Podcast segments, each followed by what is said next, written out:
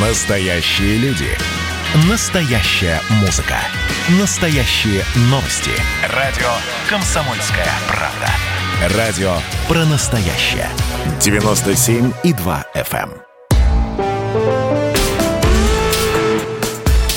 По сути дела, Николай Стариков.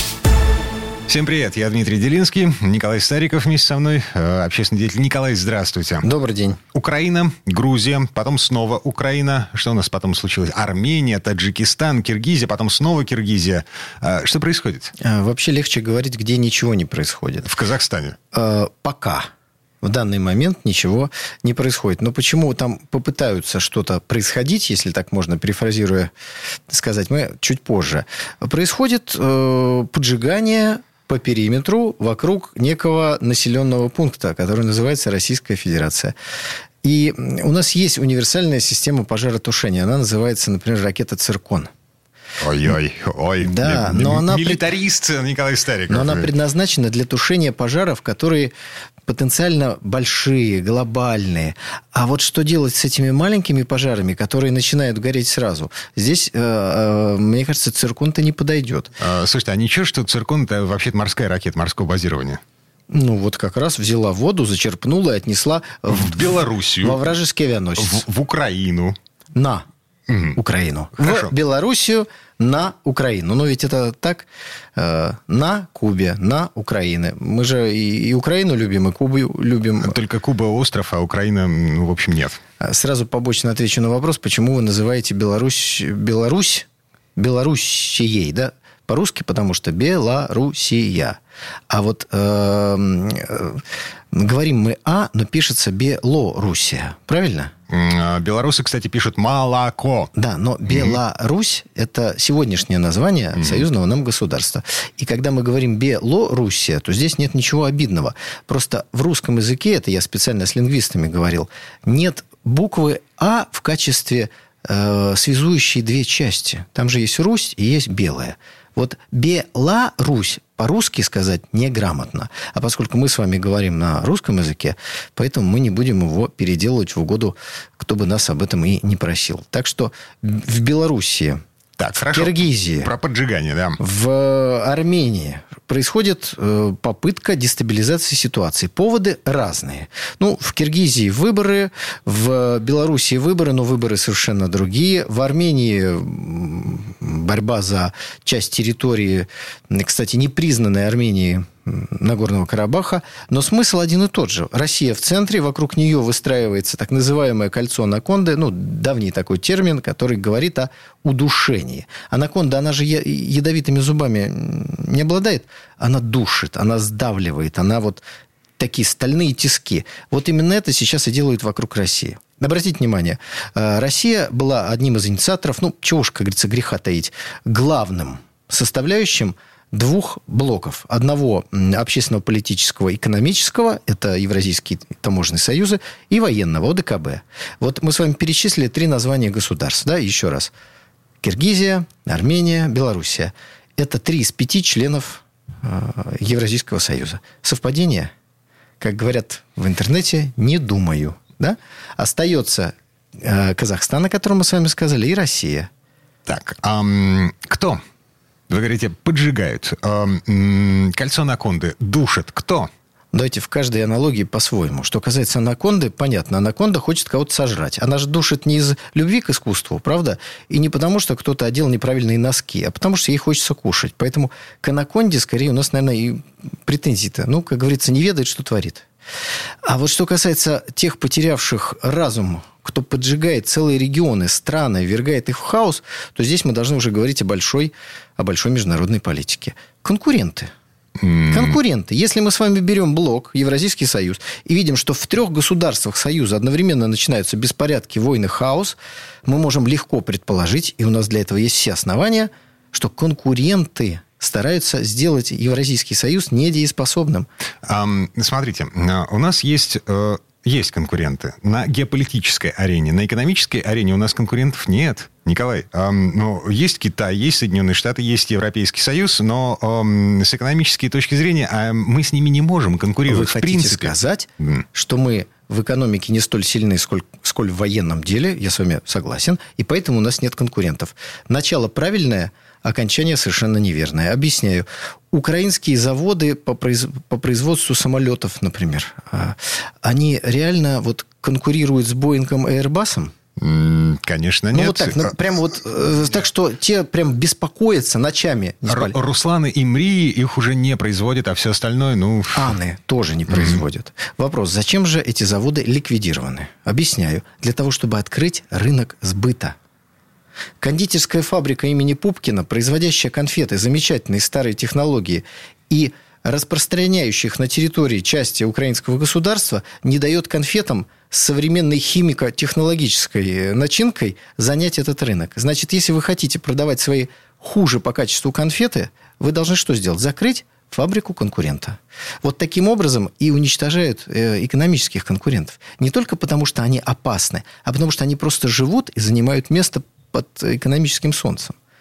Так что уничтожение конкурентов идет и таким путем. Сплошная деиндустриализация. Приходят, закрывают фабрики под видом скупки. Знаете, покупают конкурента, а потом что-то не заладилось.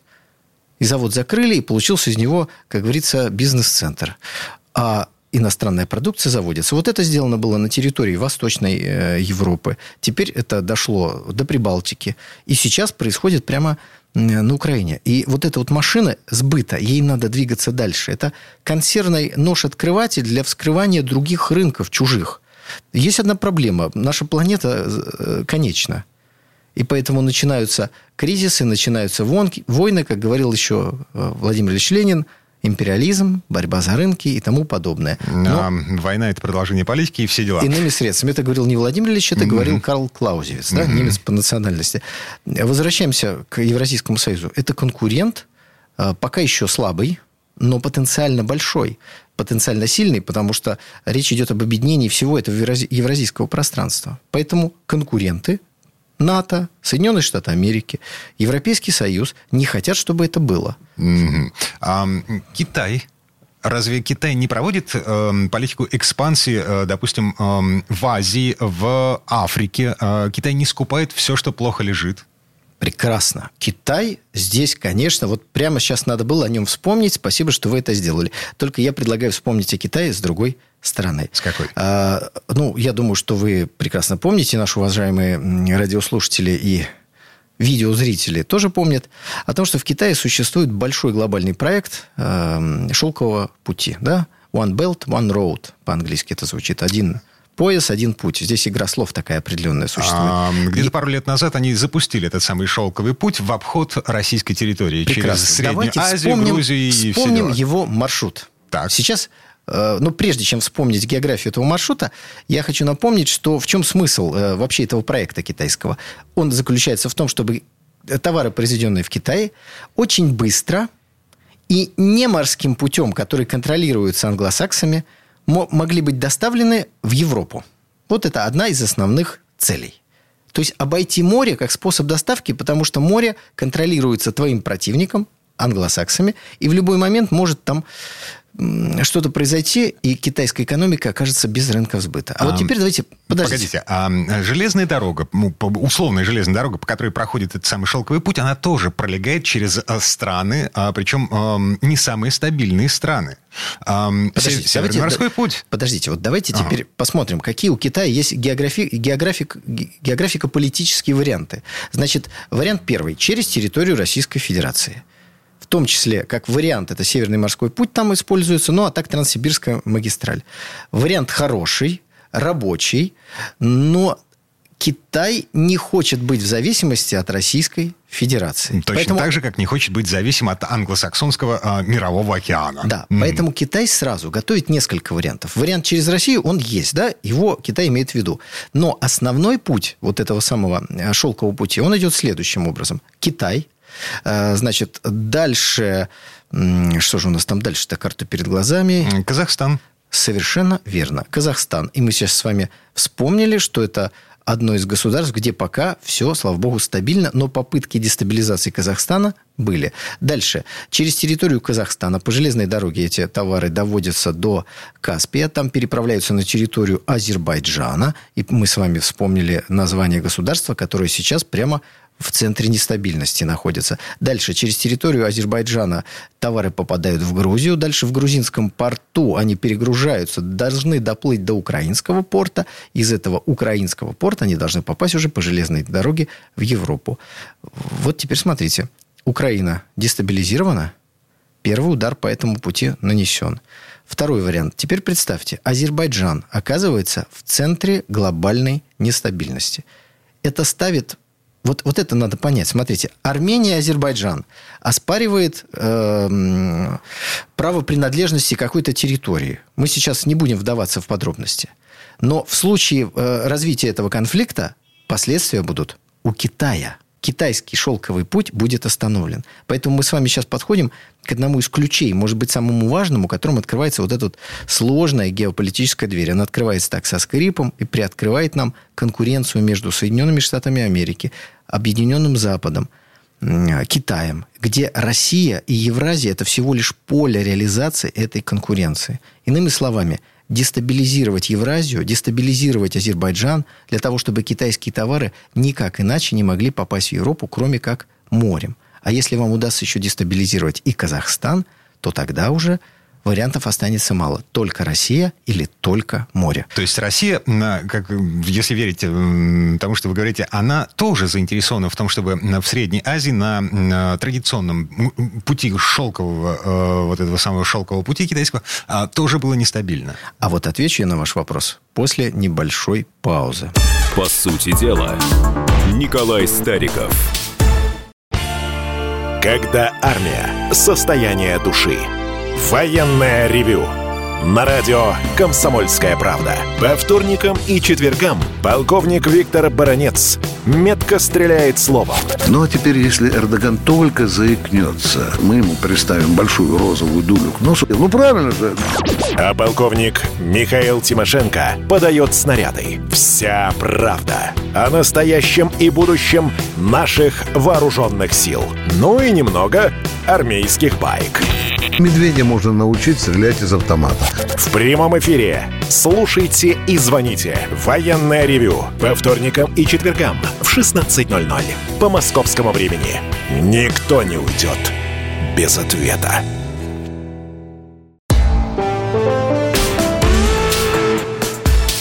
По сути дела, Николай Стариков.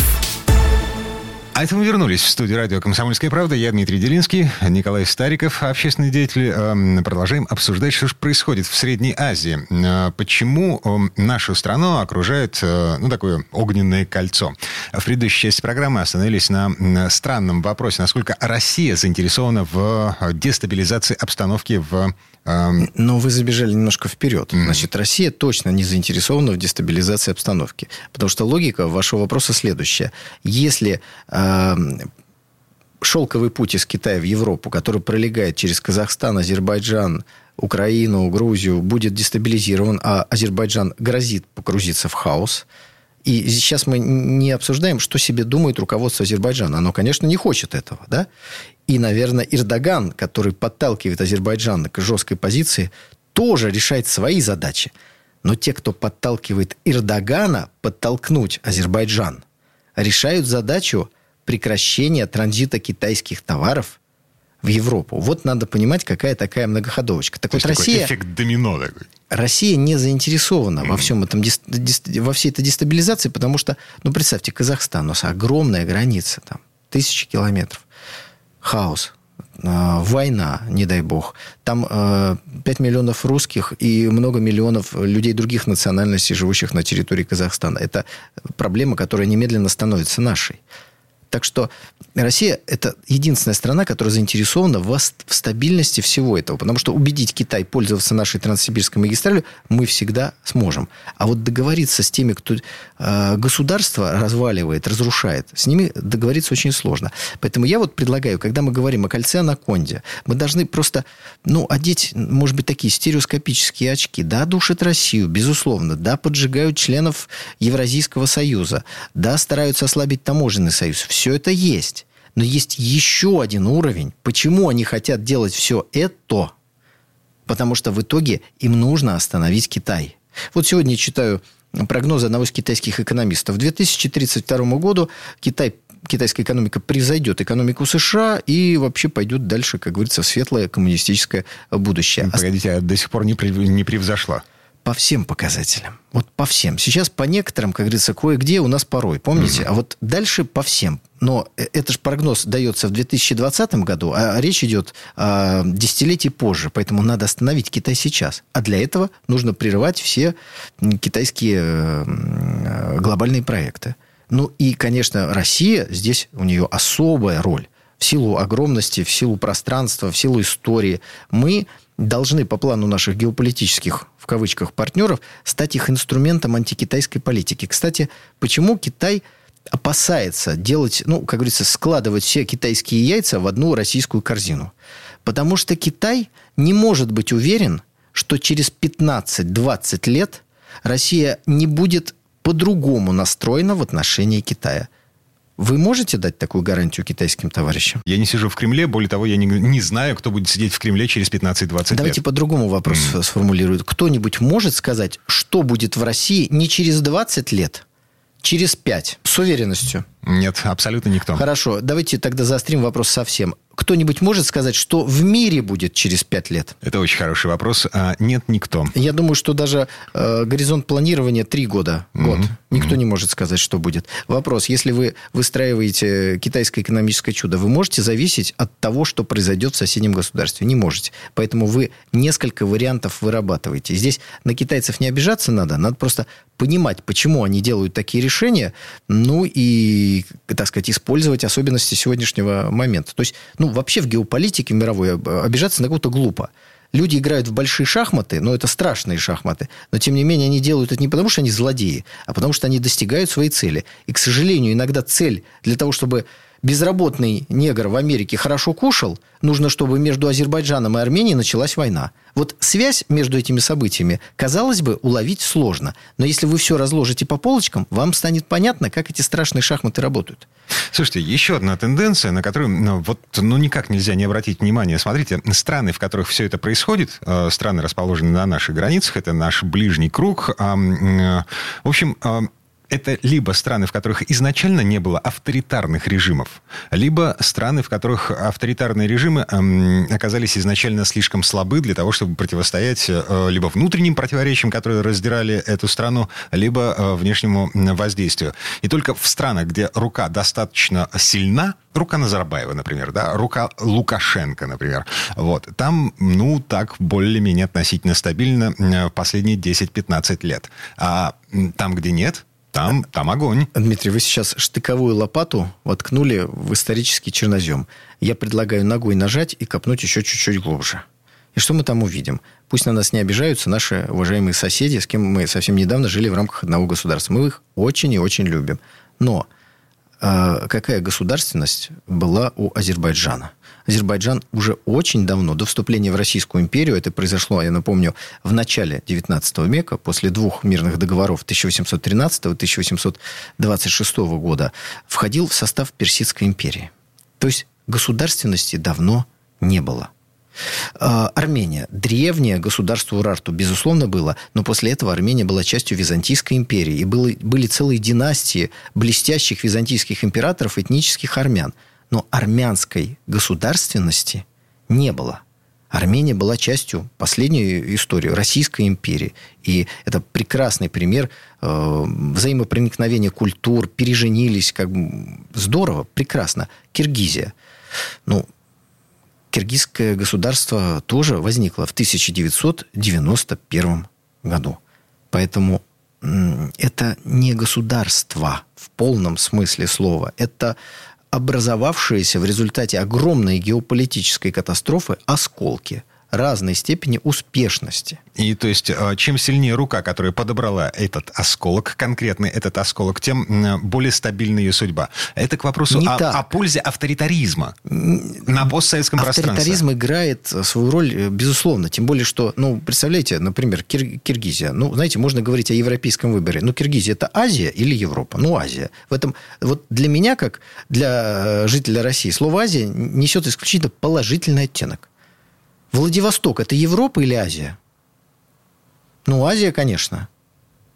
Ну, у нас полстраны в Азии лежит. Зачем ее тащить в Европу-то? Это же глупо. Там, где находится, где Господь Бог ее создал, там и, и, и пригодится, и здорово. Так вот, для азиатского менталитета э, авторитарность – это норма. Это единственно возможный вариант. Ну, вот представьте себе демократию в Дагестане. Она закончится стрельбой. И не потому что традиции, а потому что сто пятнадцать национальностей. И нужно, чтобы было сто пятнадцать представителей сто пятнадцать национальностей. Да еще желательно в соотношении, сколько какой национальности есть. Вы представляете, как это сложно? Это можно только путем назначения. Причем желательно из какого-то отдельного центра, который все признают в качестве арбитра. И так и было. Белый царь назначал наместников на Кавказ. Все понятно. Дикая дивизия с уважением командует царь, а вернее его брат. Брат царя. Уважение – это важно. Обычаи, пожалуйста, никто не трогает. Веру никто не трогает. Народ воинственный, пожалуйста, защищайте родину, доблесть, ордена, уважение. Все. Все со стороны государства. Когда вы опускаете решение этого вопроса на уровень новообразовавшейся Киргизии, там вот эти кланы начинают между собой сражаться. И договориться они не могут. В Киргизии вот это безобразие будет происходить всегда. Победит южный клан, будет недоволен северный. Победит северный, будет недоволен южный. Вот это нужно понимать просто. По-другому быть не может. Тогда получается, что эм, это судьба такая, да? Эм, то есть условный Казахстан до тех пор, пока Назарбаев э, жив и может передавать власть по наследству, ну, не обязательно по близкородственному или кровному, вот, по наследству э, тем людям, которых он выбрал, э, которых он считает в достаточной степени сильными, чтобы удержать власть в стране и стабильность в стране. У Казахстана все будет хорошо. Вы только что ответили на вопрос, почему Назарбаев провел транзит власти. Потому что Казахстан входит вот в этот самый шелковый путь. И умному Назарбаеву понятно, что Казахстан – это мишень номер один в ситуации резкого обострения китайско-американских отношений. Вот Украину взорвать – это еще не остановить проект. Азербайджан взорвать – еще можно найти какой-то путь. А вот если в Казахстане бахнет, то тогда вот этот путь, на нем полный китайский крест можно э, ставить. Поэтому и Казахстан провел вот эту операцию по передаче власти – раньше всех, провел успешно. Но это не значит, что стабильность обеспечена на века. Авторитаризм, да, это, ну, это вот э, требовать то, что невозможно, можно. Но с какой целью вы это требуете? Проведите выборы всех и всех в, в, вот в таком сложном регионе. Ну и, и что там получится? Поэтому давайте понимать, что регион вокруг российских границ, постсоветское пространство, которое мы сами разрушили и сделали независимыми государствами, стало теперь удобным футбольным полем для того, чтобы американцы старались забивать мячи Китаю, а Китай их с разной степенью успешности отбивал. А здесь находимся мы. Но играют-то они не в футбол, они поджигают. Вот мы с вами говорили. Американцы поджигают, потому что это палево, оно не только разрушит китайский э, шелковый путь по их плану, но и в сам Китай зайдет. У Китая есть болезненные точки. Это две. Это населенная этническими китайцами, но исповедующими ислам провинция, и Синьцзянь-Уйгурский автономный округ. Тибет сейчас в сторонку оставим. А вот. Гонконг уже нет, уже не болевая точка. Ну, Гонконг, ну что, там, как говорится, время лечит. Когда гонконгские китайцы говорят, что они не китайцы, Господь им судья, а время их вылечит. Окей. Вернемся в эту студию буквально через пару минут. Эм, у нас есть еще одна тема, достаточно важная. Э, мимо пройти мы не можем. На прошлой неделе вручили Нобелевскую премию мира. Ну, в смысле, не вручили, а присудили. Вручать будут через месяц. Николай Стариков, я Дмитрий Делинский. Никуда не уходите. По сути дела, Николай Стариков.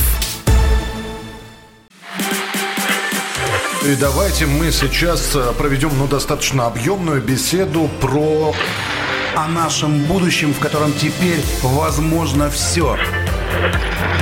Раз и сделали некий прорыв. Вот сегодня мы хотим поговорить, прорыв ли это, почему так много шума. Вся страна слышала об этом.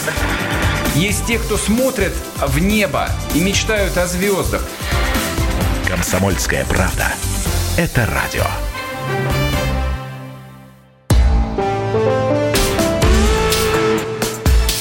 По сути дела, Николай Стариков.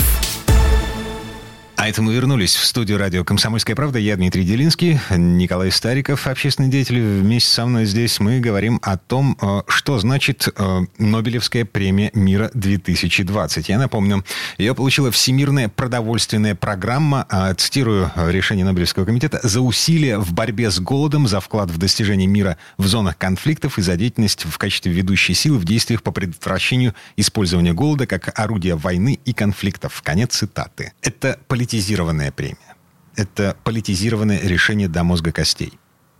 Ну, советский анекдот есть хороший, да? Что будет война, нет, будет борьба за мир, но такая, что не останется камня на камне. Ну, понятно, что политическая составляющая в этой премии равна, ну, девяносто девять процентов. Давайте вспомним, что премию мира э, дали президенту Барака Обаме. Авансом. Авансом. Мы это помним. Да, но он после этого воевал. Угу. Вопрос сразу давайте выясним. Почему все-таки вот приняли такое решение, которое, на мой взгляд, просто компромиссное? Ну, как бы красиво, программа борьбы с голодом. Вроде все хорошо, хотя все у нас останется время, поговорим о том, как американцы борются с голодом. От этого голода становится больше. Кто был соискателем? Дональд Трамп. Говорили о выдвижении Владимира Путина. Это на двадцать первый год. И на двадцать первый год. Да, Путин на двадцать первый год выдвинулся. Ну, Дональда Трампа на двадцатый год выдвигали. Mm. выдвигали. Да, это, это нормально. Mm-hmm. Прекрасный вопрос. Смотрите, можно ли дать Дональду Трампу премию прямо-таки за пару недель до выборов в Соединенных Штатах Америки? Согласитесь, что Скорее это, всего, нет, это, это же вмешательство в американские выборы. Mm-hmm. Прям весь Нобелевский комитет можно брать и срочным рейсом в кандалах вывозить в США. Потому что, причем, какой бы результат ни был, можно сказать, что вы повлияли. Выиграл Дональд Трамп, ну так вы его сделали, понимаете, святым Франциском в глазах избирателей, вели их в заблуждение, потому что он этим Франциском не является, и уж тем более святым. Проиграл Дональд Трамп, так это ж вы повлияли на то, что те, кто хотел голосовать за Трампа, решили, что не буду голосовать за Трампа, потому что премию давали Обаме, который из другой партии. Как называется в теории игр результат с нулевой суммой, да? Это значит, что Трампу точно нельзя давать премию. Да. Даже если бы он весь был борец за мир, вот премию ему сейчас давать нельзя, потому что будет от этого много проблем. Поэтому что? Трампу давать нельзя. Если дать какому-то конкретному человеку, то это получается, что вы Дональда Трампа обидели. Угу. Ну, как-то. И вы... По поводу конкретных людей. А? Навальный фигурировал в списке, по крайней мере, по версии Норвежского института исследований проблем мира, который вообще-то каждый год составляет список фигурантов, список претендентов. А, вот мы с вами говорили о том, что президент России выдвигают на двадцать первый год. А величайшего мыслителя современности, которого Навальным называли в две тысячи одиннадцатом году один американский журнал. Правда, я мыслей, честно говоря, у этого человека не очень много видел. Ну, ладно. Его выдвигали когда? Год назад? Ну, судя по всему, да. А представьте... То есть, до отравления. Слушайте, у меня угу. какие-то мысли возникают. Представляете, как бы красиво было сейчас. Погиб, убит кровавым режимом не кто-то, а лауреат Нобелевской премии мира. Это же, это ж тут не то, что Северный поток остановить. Это ж все сразу остановить можно. А?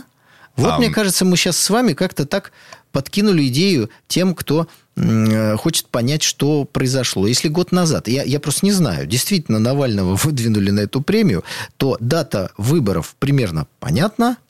Значит, дата, когда он должен впасть в кому или отправиться к праотцам, тоже может быть каким-то образом нарисована. Но сразу понятно, в этом заинтересован кто угодно. но только не российское руководство.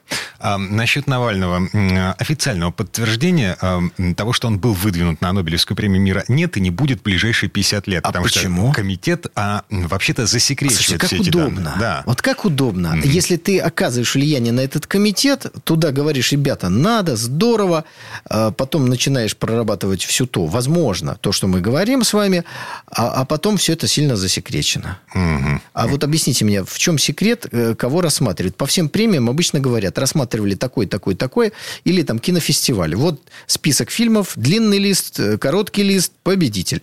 А здесь что такое? Так что, дорогие радиослушатели, покрутите, пожалуйста, эту мысль. Мне кажется, что если величайший мыслитель современности был выдвинут на эту премию, может, как раз к этому времени многие очень хотели, чтобы среди в списках живых его не было. Или он был где-то в состоянии таком, что можно трогательно показывать по телевидению. Вот он уже не может мыслить, потому что злодеи сотворили с ним такой ужас. Собственно, по поводу того, как это происходит. То есть, выдвинуть эм, претендента на Нобелевскую премию мира... можно, задвинуть нельзя обратно, а, да? А, в общем, по большому счету, может любой человек, любая организация. Грету Тунберг выдвинули? Выдвигали.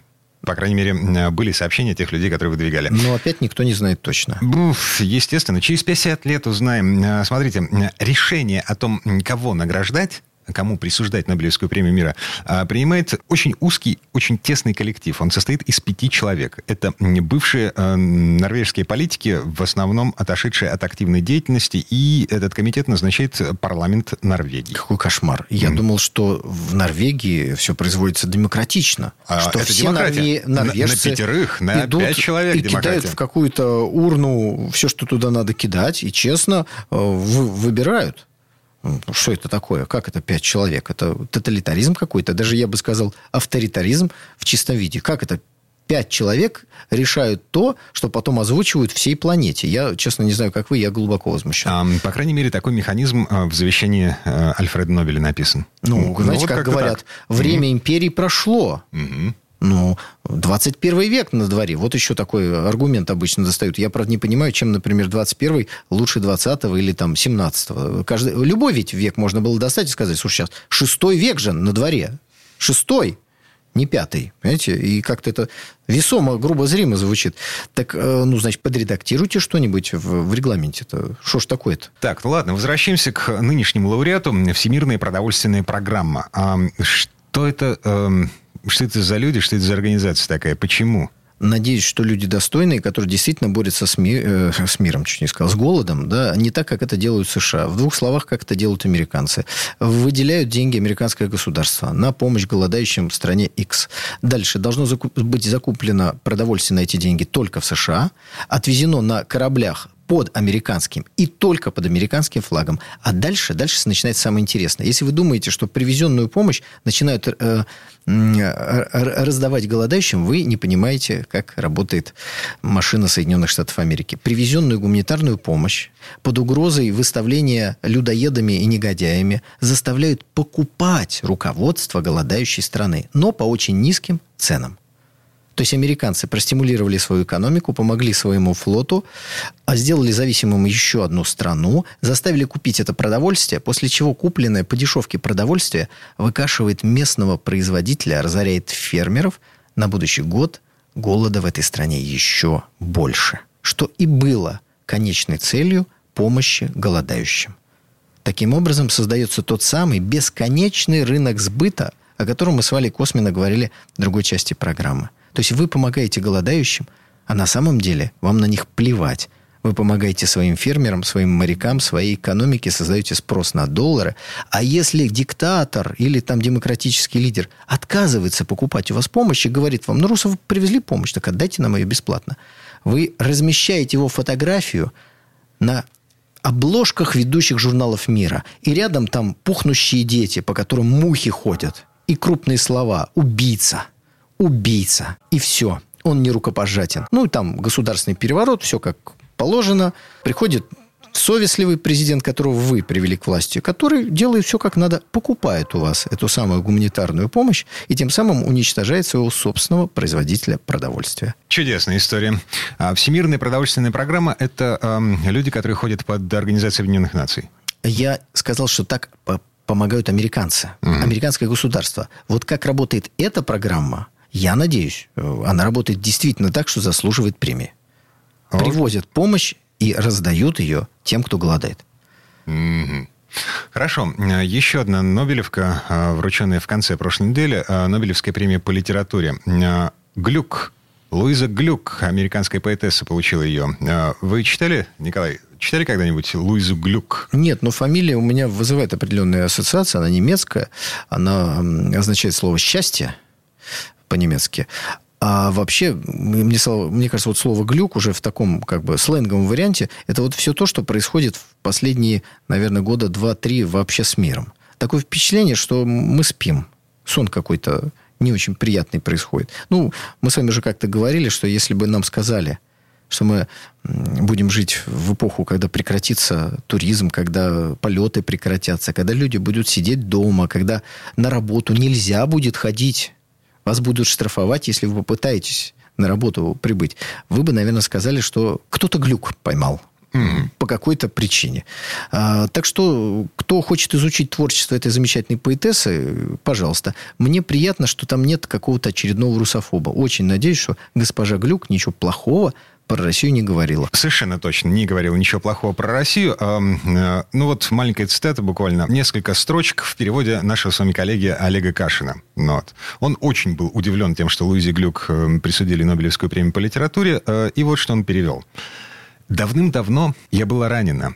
Я жила, чтобы отомстить своему отцу. Не за то, кем он был, а за то, кем была я. С начала времен, в детстве, я думала, что боль означает, что меня не любят. Она означала, что любила я». Это стихи. Ну, это, я надеюсь, это, что... это не построчник. Нет, я надеюсь, что по-немецки это все-таки как-то больше это, похоже это, это на... Это на американском, на стихи, но... Там нет ритма, там нет рифмы. Это вот как бы современная культура, американская современная культура. Ну, что прикольно. Ж, я предлагаю на этой оптимистической ноте и закончить нашу сегодняшнюю программу. А, читайте классику, вот, читайте хорошую литературу. Берегите себя и будьте здоровы. Николай Стариков, я Дмитрий Делинский. Всем хорошего дня. По сути дела, Николай Стариков. Какие ваши доказательства? Ваши волосы будут мягкими и шелковистыми. Я убью тебя, лодочник. Я сделаю ему предложение, от которого он не сможет отказаться. Ну, за понимание. Я вот думаю, что сила в правде. У кого правда, тот и сильнее. Прошлое не дает себя забыть. Запахами, музыкой, фотографиями. Мы помним прозвища своих одноклассников, хотя самих их не видели очень давно. Мы до сих пор в памяти бережно храним правила дворовых игр. Все эти воспоминания оживают в программе «Дежавю». Меня зовут Михаил Антонов. По субботам и воскресеньям в одиннадцать часов вечера мы говорим о том, что нас радовало и огорчало. Какими мы были раньше. Давайте вспоминать вместе. До встречи. Хулиганы.